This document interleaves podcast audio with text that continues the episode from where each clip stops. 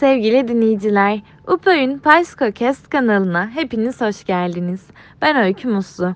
Bugün sizlere Plasebo dergimizin son sayısının güncel temalı yazılarının seslendirmesinde eşlik edeceğim. İyi dinlemeler. İlk olarak Simge Ekildi'nin kaleme aldığı, Burak Ereli'nin seslendirdiği Linç Linç Linç yazısını dinleyeceğiz. Sosyal medyada linç. Teknolojinin gelişimiyle birlikte önce akıllı telefonlar, daha sonra bu cihazlardan rahatça erişebildiğimiz sosyal ağlar artık gündelik hayatımızın bir parçası haline geldi. Günümüzün önemli bir kısmını bu sosyal mecralarda gerek anılarımızı gerekse duygularımızı paylaşarak geçiriyoruz. Paylaştığımız duygular yalnızca olumlu duygular olmamakla birlikte kendi doğru ve yanlışlarımızı belirtiyoruz. Ancak paylaşılan bu görüşler kendi içine bir tartışma ortamı oluşturuyor. İnsanlar birbirine kolaylıkla ve kırıcı şekilde eleştirebiliyor. Bazen ipin ucu kaçıyor, eleştiri ve linç arasındaki o ince çizgide aşılıyor. Bu da yeni bir sonu, sorunu gündeme getiriyor. Linç kültürü. Bu da yeni bir sorunu gündeme getiriyor. Linç kültürü. Sosyal medyada linç kavramı, kendinden farklı olana aşağılama, nefret söylemleriyle yargılama, dışlama, ötekileştirme ve manipüle etme gibi davranışlar üzerinden gerçekleştirilir. Bir kişi veya gruba hedef göstererek uygulanan psikolojik şiddettir. Bu tanımla birlikte linç aslında uzun zamandır var olan vigilantizm, toplum bekçiliği kavramıyla da örtüşüyor. Kişinin kendini yetki mekanizması olarak gördüğü ve kendi sınırları dışarısındakileri diledikleri ölçüde cezalandırabilmesi olarak tanımlanır vigilantizm sistemi. Bugün sosyal medyada bu sistem yaşatılmaya devam ediliyor. Temel amaç yok etme, öldürme değildir yalnızca. Karşısındaki öteki bireyi aşağılamak, karalamak ve küçük düşürmektir. Bu kültürü oluşturan ve sürdüren kişilerin kendilerinin sevdiklerini herkesin sevmesini, sevmediklerinin kötülenmesini, kendi düşündüğünü herkesin düşünmesini istiyor diğer bireyleri tanımadan, anlamadan veya bilmeden.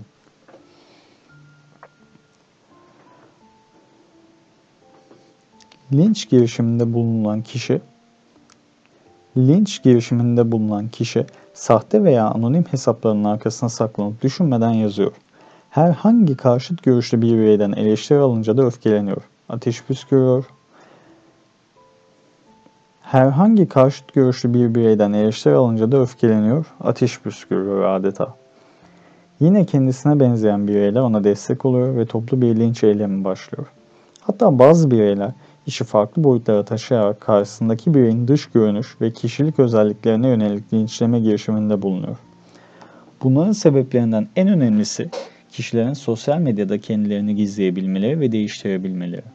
Linç kültürünün anonimlikten beslendiği göz önünde bulundurulursa sanal kimlik bireye özgüven veriyor. Birey memnun olmadığı özelliklerini değiştirip yeniden oluşturuyor veya daha kontrolsüz hareket ediyor. Sosyal medyada gerçekte olduğundan daha iyi ve daha üstün görüyor kendini. Doğal olarak narsizme bir eğilim oluşuyor. Bu narsist eğilimde linç olarak açığa vuruluyor. Linç kültürünün bu kadar yaygınlaşmasının sebeplerinden biri de fiziksel yakınlık. Şöyle düşünün. Hayatınızda sizinle aynı düşüncede olmayan, zıt karakterde ve haz etmediğiniz bir birey var. Fiziksel olarak yakın olan durumlarda bu bireyi eleştirmek için bile düşünülür. Çünkü karşıdaki birey sözlü veya fiziksel olarak yüz yüze iletişimden kaynaklı daha rahat tepki verebilir. Linç kültürünün can alıcı noktalarından diyebiliriz mesafe kavramı için. Sosyal medyada durum tam tersine dönüyor. Tanımlanan bireye tek erişim kullanılan sosyal mecra olduğu için kişi rahatça kin kusabilir. Nefret oklarının sonunu düşünmeden büyük bir cesaretle fırlatabilir. Linç girişimindeki birey mesafeye güvenir ve onu kullanır. Linç kültürünün yayılmasını destekleyen öğeler maalesef yalnızca anonimlik ve mesafe değil, erişim kolaylığı, sınır ve hiyerarşinin ortadan kalkması gibi unsurlar da etkili oluyor bu kültürün yayılmasını sağlamada. Sosyal medyadaki linç kültürünü etkileyen bir diğer kavram ise sosyal medya kabarcığı. Algoritmalar sayesinde sosyal mecralarda bizim ilgimizi çeken, bize benzeyen içerikler daha sık karşımıza çıkıyor. Yani aynı düşüncedeki kişilerin birlik olmasını kolaylaştırıyor ve linç kültürünün hükmünü genişletiyor. Linç kültürünü psikolojik olarak ele alacak olursak, linç uygulayan bireyin psikolojisi olacaktır. Bu bireyler bir takım ortak özellikler gösterirler. Narsizm, özseverlik, çocuksu gerileme ve dürtüselliğin bu özellikler arasında göze çarptığı söyleniyor. Özellikle narsist bireylerin kendini tek ve özel olarak görmesi ve bu açıdan kabul görmek için başkalarını manipüle etmesi bu durumu en iyi açıklayan örnektir. Aynı zamanda narsist kişiler empati yoksunluğu özelliği gösteriyor. Sanal ortamların duygusal becerileri ve yargılama yeteneğini etkilediğini düşünürsek empati kurmak zorlaşıyor ve bireyleri dürtüsel davranmaya itiyor. Sosyal medyada linç davranışı, sosyal psikolojiye göre değerlendirilince de karşımıza uyma davranışı çıkıveriyor. İnsanlar özdeşleştikleri yani beğendikleri kişiler gibi olmak için onların davranışlarıyla benzer davranışlar sergiliyor. Beğendikleri insanlarla aynı grupta olabilmek istiyor. Dolayısıyla normatif etki altına giriyor. Onlardan kabul görmek adına davranışlarını değiştiriyor. Kendine gruba göre yeni bir kimlik oluşturmuş oluyor. Sözüm ona linç kültürü psikolojik şiddettir. Linç edilmeye çalışılan bireye aşağılar ve benliğine zarar verir. Günümüzün sosyal medya lekesi olan linç kültürü devam ettirilmemelidir. Siber zorbalığa karşılık gelen bu davranış linç mağdurunun üzerinde ciddi psikolojik etkiler yaratabileceği gibi bireyi en uç noktaya sürükleyebilir. İşin kötü yanlarından biri linç edilen bireyin kim olduğuna, bilgisine, hatta yaşına bile bakılmamasıdır. Bununla ilgili kötü bir örneğimiz de var elbette. Küçük Atakan. Atakan bir beyefendinin kitapçıda videosunu çekip sosyal medyada paylaşmasıyla gündeme gelmiş bir çocuk. Videoda bazı kitapları okuyup bu kitaplarla ilgili felsefik yorumlar yaptığı görülüyor. Daha sonra gündem oluyor ve bir linç furyası başlıyor. Özellikle dış görünüşüyle ilgili dalga geçiliyor ve söylediği kelimelerin ezberletildiği söyleniyor. Daha sonra çocuk televizyon programlarına çıkarılıp bu linç girişimleri destekleniyor ve katlanarak artıyor. Atakan henüz on yaşında. Kendinden yaşça büyük, yetişkin bireyler tarafından hakaretlere ve küfürlere maruz kalıyor. Atakan yalnızca bir örnek. Kültür olarak tanımlanmış, karşısındaki bireyi yok sayan ve olağanüstü bir saygısızlıkta bulunan bu girişimin bir an önce son bulması dileğiyle. Simge Ekildi'ye güzel yazısı için, Burak Ereli'ye seslendirmesi için teşekkür ederiz. Sırada Memento film incelemesi var. İncelemenin yazarı Yunus Emre Duman, seslendireni Volkan Göksu. Memento film incelemesi. Memento filmi kısa süreli bilgileri unutan bir adamın hayatına dair çeşitli durumları izleyiciye sunuyor. Filmdeki başrol oyuncusu Leonard karakteri kendisini sürekli olarak bir travma haline itiyor. Böyle yaparak gerçeklerden uzaklaşıyor. Yani mutlu olmak için gerçekleri göz ardı etmek istiyor.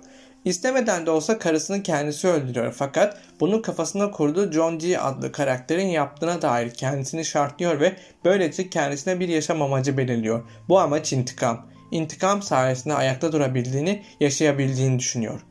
Leonard'ın kafasına kurduğu başka bir karakter ise Sammy. Aslında Sammy ve Leonard aynı kişi.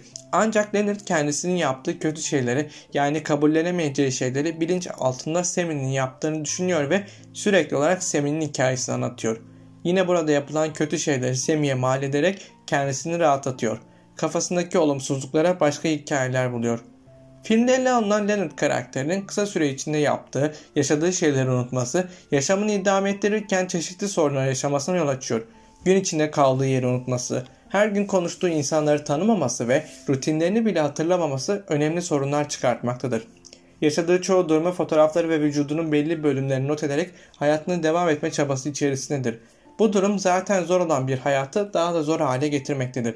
İnsanın böyle bir durumda neler yaşayabileceği filmde çok verimli bir şekilde ele alınmıştır. Leonard'ın yaşadığı ruhsal sıkıntılar toplumdaki bazı kesimlerce hoş karşılanmış ve çevresindekiler ona yardımseverlikle yaklaşmışlardır. Ancak toplumun içinde bulunan ve empati, hoşgörü, yardımseverlik gibi konularda istekli olmayan insanlar Leonard'ın bu durumunu fırsata çevirmişler ve ondan faydalanmışlardır.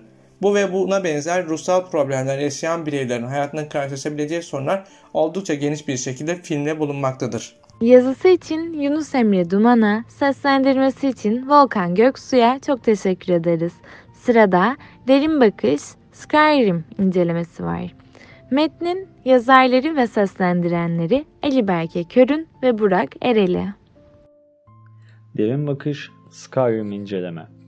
Bir hayatımız olmadığı için değil, birden fazla hayatı yaşamayı seçtiğimiz için oyun oynuyoruz. Sizce nedir oyun? İnsanlar neden oyun oynar? Boş vakitlerde sadece ekran başında zaman harcanan ve kazanımı olmayan bir şey midir acaba?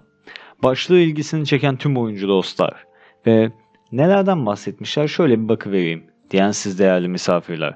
Hepiniz hoş geldiniz. Gelin biraz sohbet edelim sizlerle. İnsanlar neden oyun oynar ve Peter Gray'in bu konudaki düşünceleri.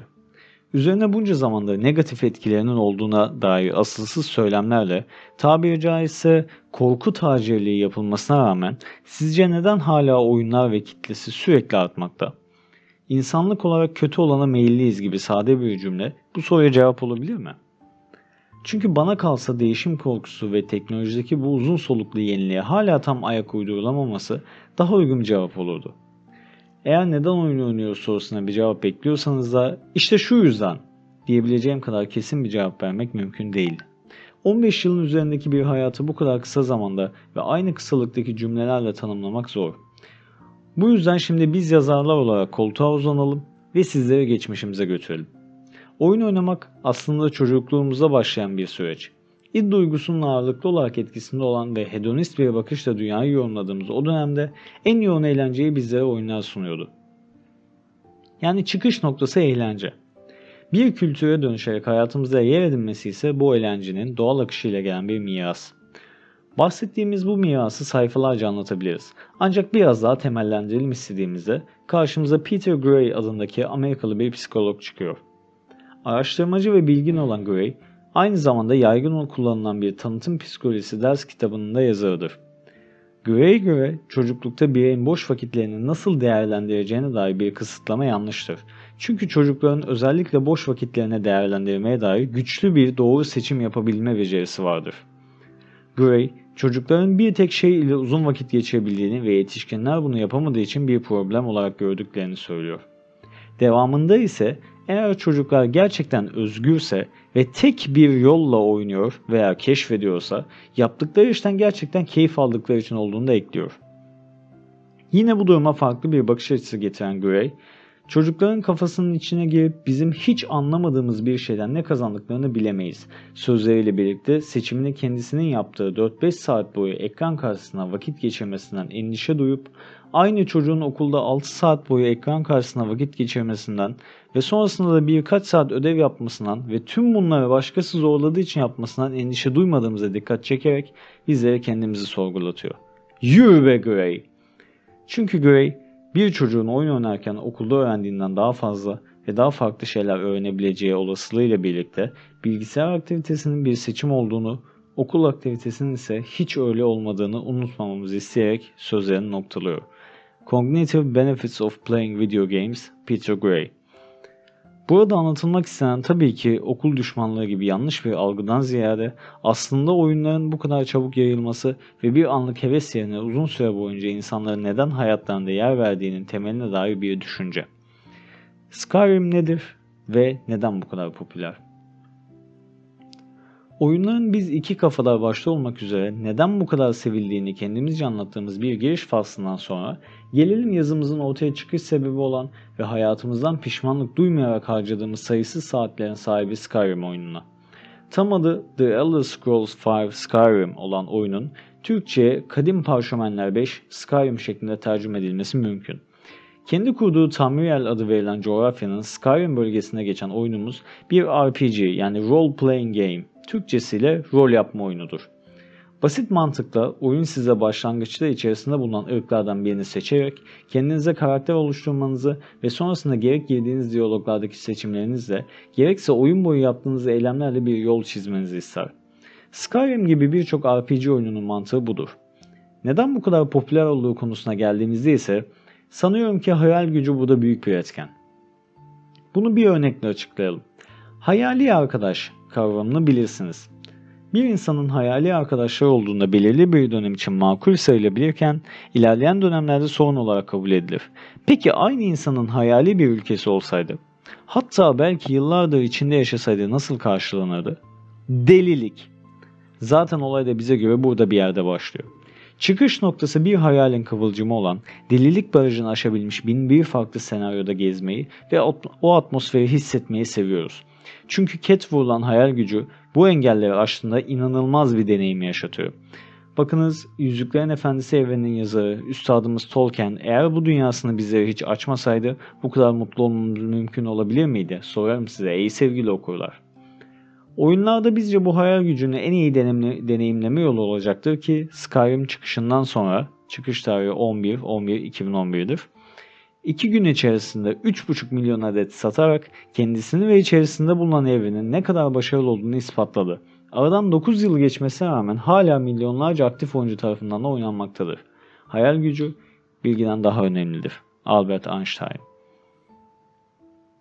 Irkçılığa dair ve Skyrim'de ırkçılık. Irkçılık, tanım olarak kendi ırkını öteki ırklardan üstün sayma ve siyasal tutumunu buna dayandırma eğilimdir.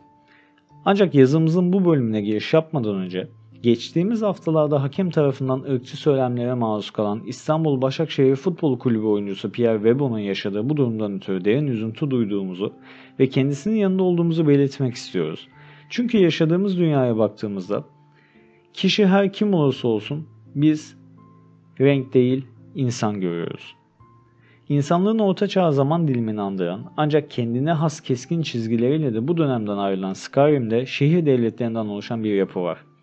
Ekipmanlarınızla beraber adeta bir gezgin edasıyla yollara düştüğümüz bu topraklarda yollar sizi yeni maceralara götürebiliyorken aynı yollar yeni tehlikeleri de götürebiliyor.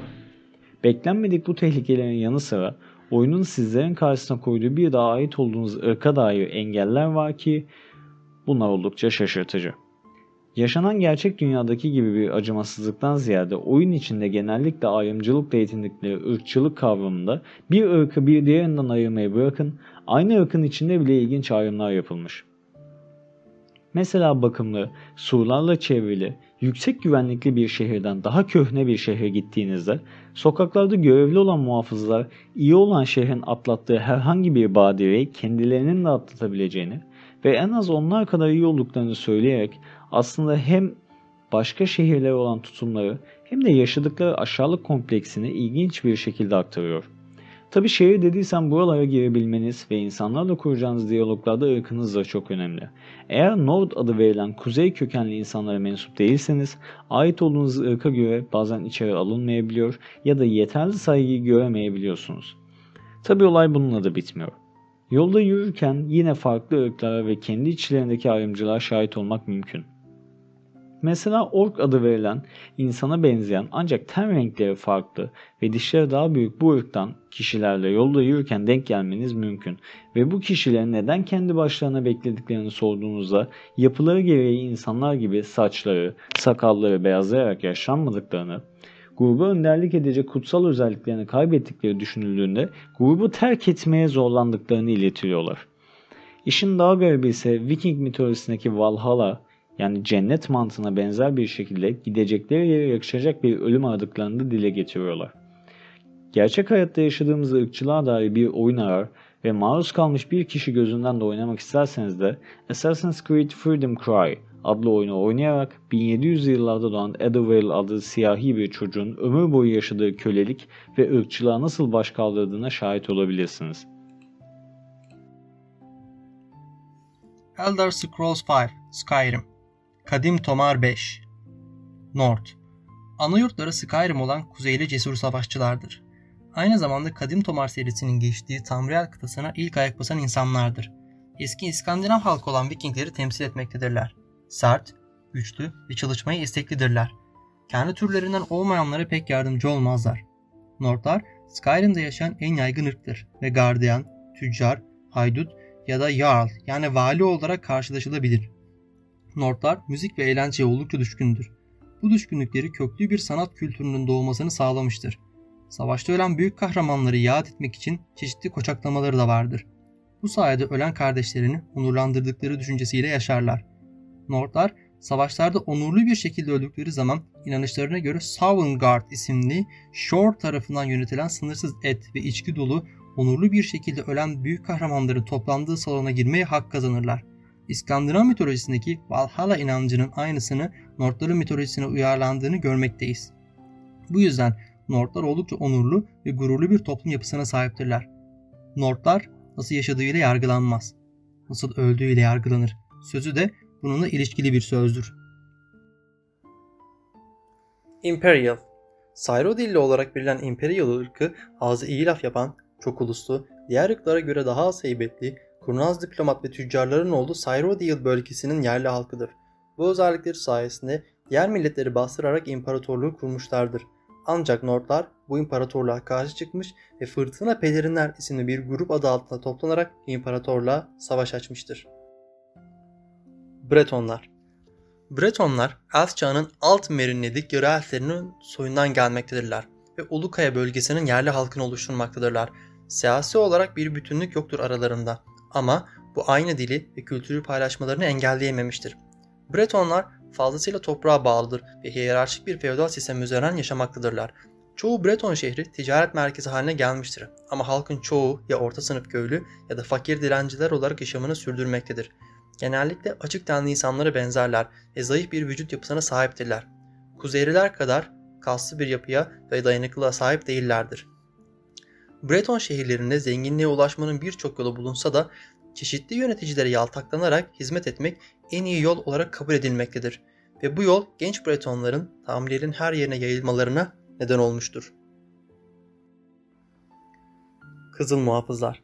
Tamriel'in en doğal yetenekli savaşçıları, Balyoz Yurt'un koyu tenli, sırım saçlı Kızıl Muhafızları adeta savaş için doğmuş gibidir. Kendi kültürlerine özgü silah ve zırhları olmakla beraber zehir dirençleri ve hızlı ayaklarıyla kutsanmışlardır.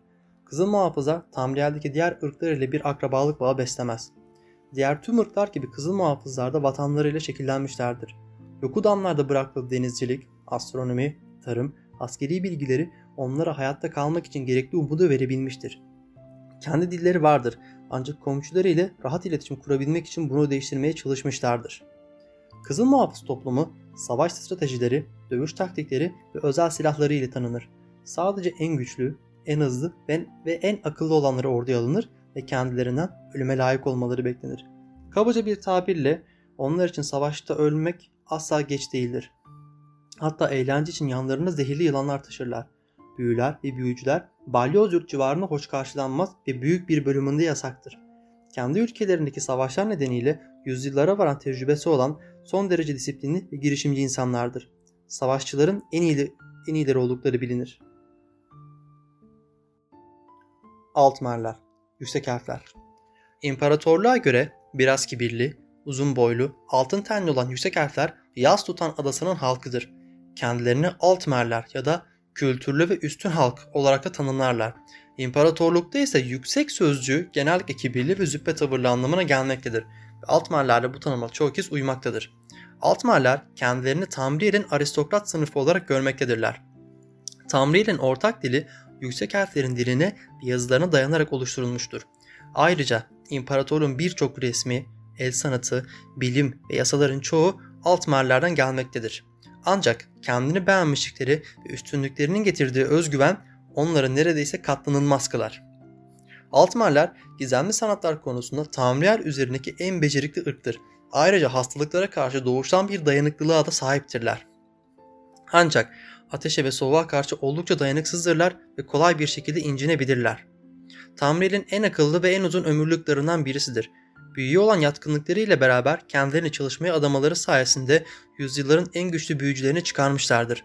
Bazı Altmerler inanılmaz derecede güçlü zihinleriyle her türlü felce karşı doğal bir bağışıklık geliştirerek...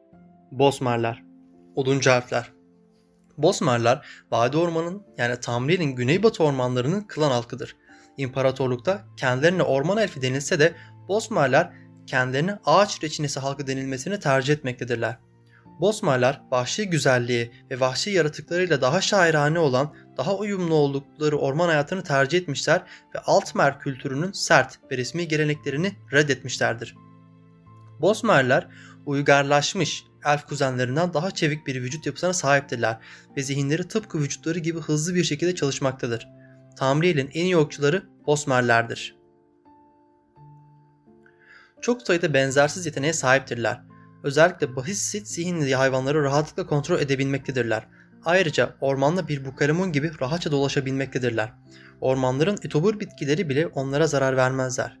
Vadi Orman elfleri öfkeye karşı kendilerini savunmaya pek hazır değillerdir. diğer ülkeleri savaşa teşvik etmeyen bir toplum politikası izlemektedirler. Bu yüzden Tamriel'in en pasifist ırkı olarak durmaktadırlar ve bazı milletler tarafından korkak olarak görülmektedirler. Hiçbir zaman Tamriel'de gerçek bir müttefik bulamamışlardır kendilerini. Diğer ırklarda eski ayinleri sebebiyle onları genelde yamyam olarak görmüşlerdir. Ancak vaadi orman elfleri bütün milletleri saygıyla karşılamaktadırlar. Farklılıklara büyük ölçüde saygı duymaktadırlar. Hayatın çoklu yönlerine duyduğu saygıyı belirten gelenekleri vardır kendi işlerinde. Hatta bazı yabancılar burayı kendi ülkelerinden daha rahat bularak vadi ormana yerleşmektedir. Dunmer'lar, kara elfler. Kara elfler olarak bilinen Dunmer'lar, tenleri kül renginde, gözleri ise kırmızıdır. Tamriel'in kuzeydoğusundaki Morrowind bölgesini yurt edinmişlerdir. Fiziksel ve mental özellikleri üstündür. Hem kılıcı hem de büyüyü aynı ustalıkla kullanabilmektedirler. Karakter yapısı olarak ise göçebe ve diğer elflıklarından izole yaşamaları, yaşadıkları coğrafyanın sertliği nedeniyle sert mizaçlı, kibirli ve aşırı güvenli kişilerdir.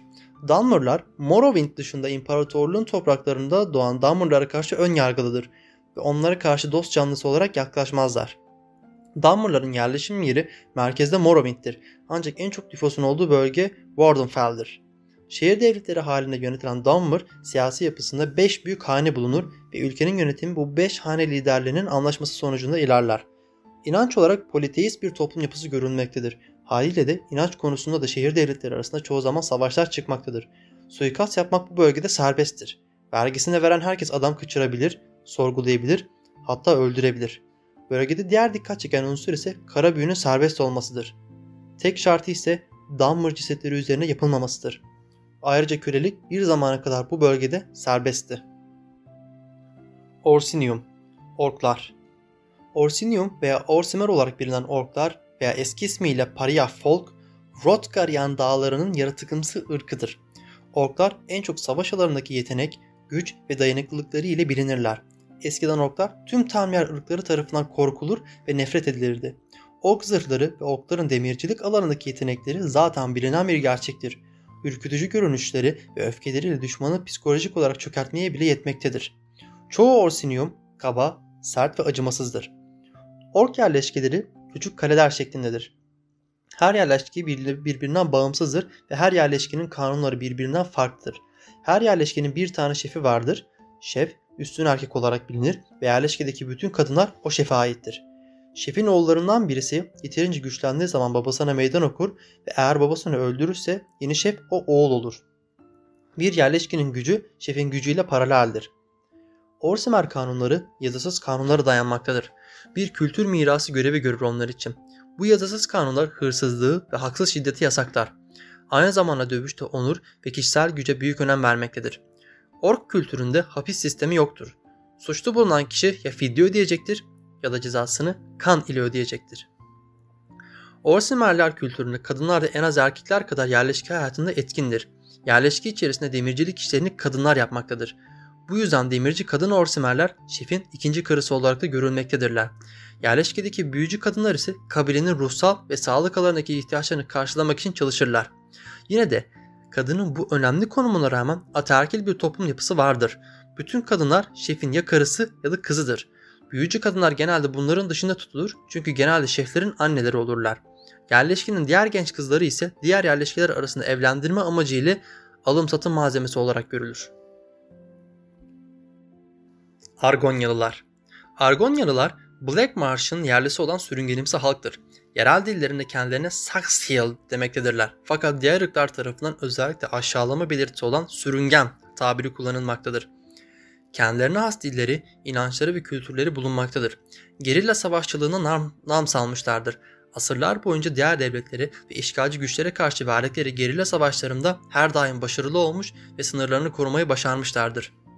Argonyanlılar sürüngen yapıları sayesinde oldukça iyi yüzücüdürler ve su altında nefes alabilirler. Ayrıca hastalıklara karşı da doğal bir dirençleri vardır. Bu sayede gizlilik ve suikastlerde genelde Argonyalılar kullanılmaktadır. Argonyalılar Tamriel içerisinde tabiri caizse en dolandırıcı ırktır. Rahatlıkla yalan söyleyebilmektedirler. Bu sayede ikna kabiliyetleri yüksektir. Kajitler.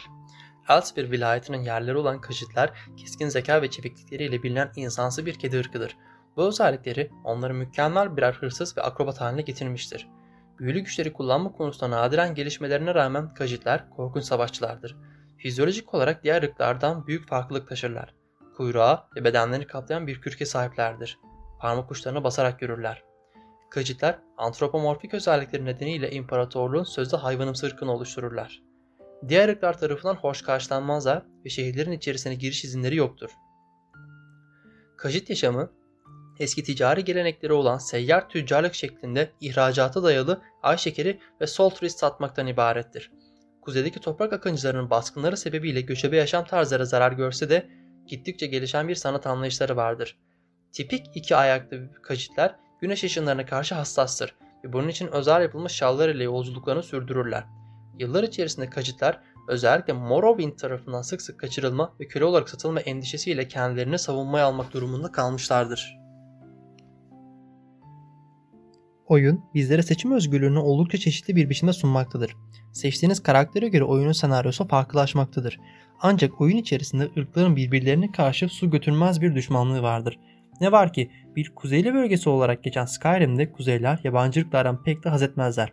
Bu sebeple karakter seçiminde default olarak bize ideal karakter tipi olarak kuzeyliler sunulmaktadır.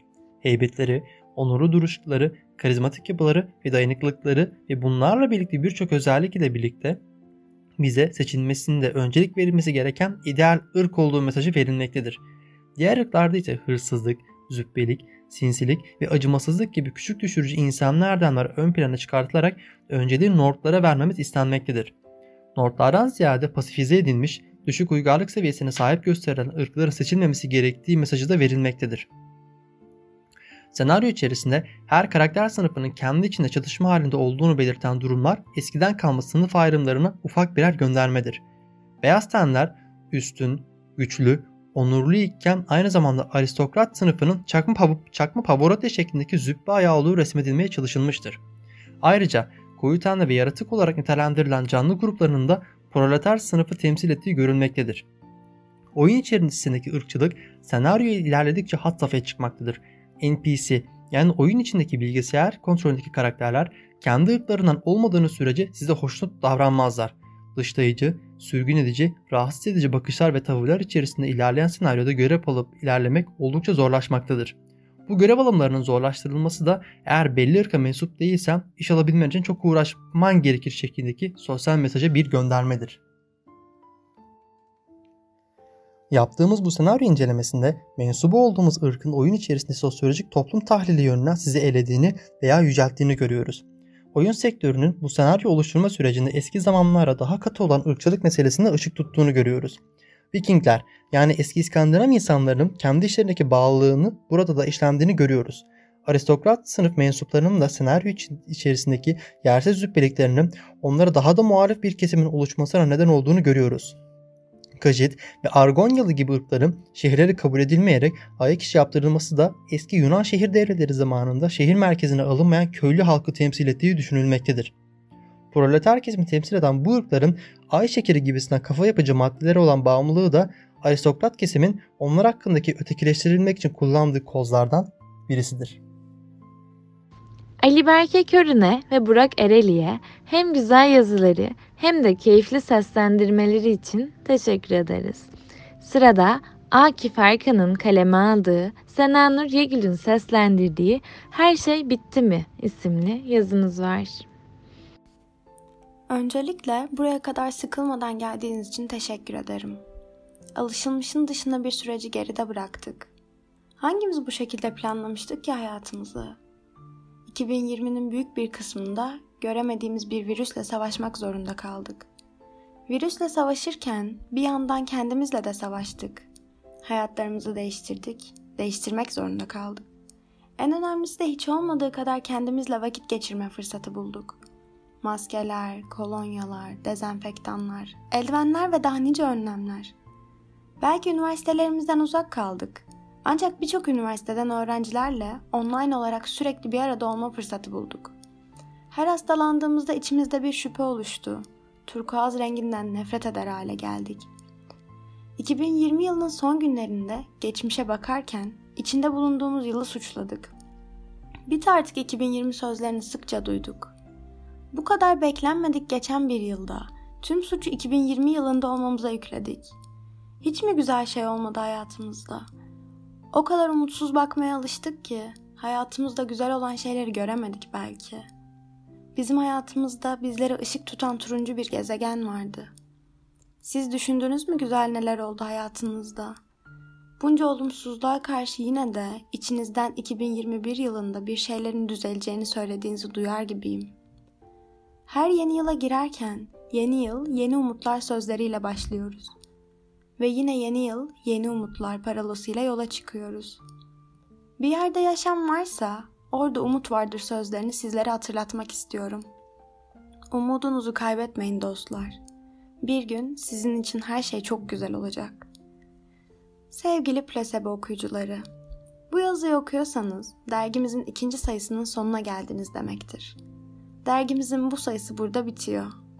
Biten tek şey dergimiz değil, iki bin yirmi yılının da sonuna geldik.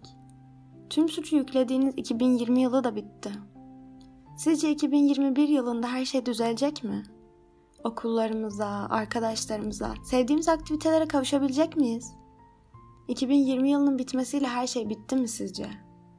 Plasebo üçüncü sayımızda görüşmek üzere. Akif Erkan'a yazısı için, Senanur Yegül'e seslendirmesi için çok teşekkür ederiz. Umuyorum ki Plasebo dergimizin bu sayısının gündelik yazılarının seslendirmesini dinlerken siz de oldukça keyif almışsınızdır. Bir sonraki podcastimizde görüşmek üzere.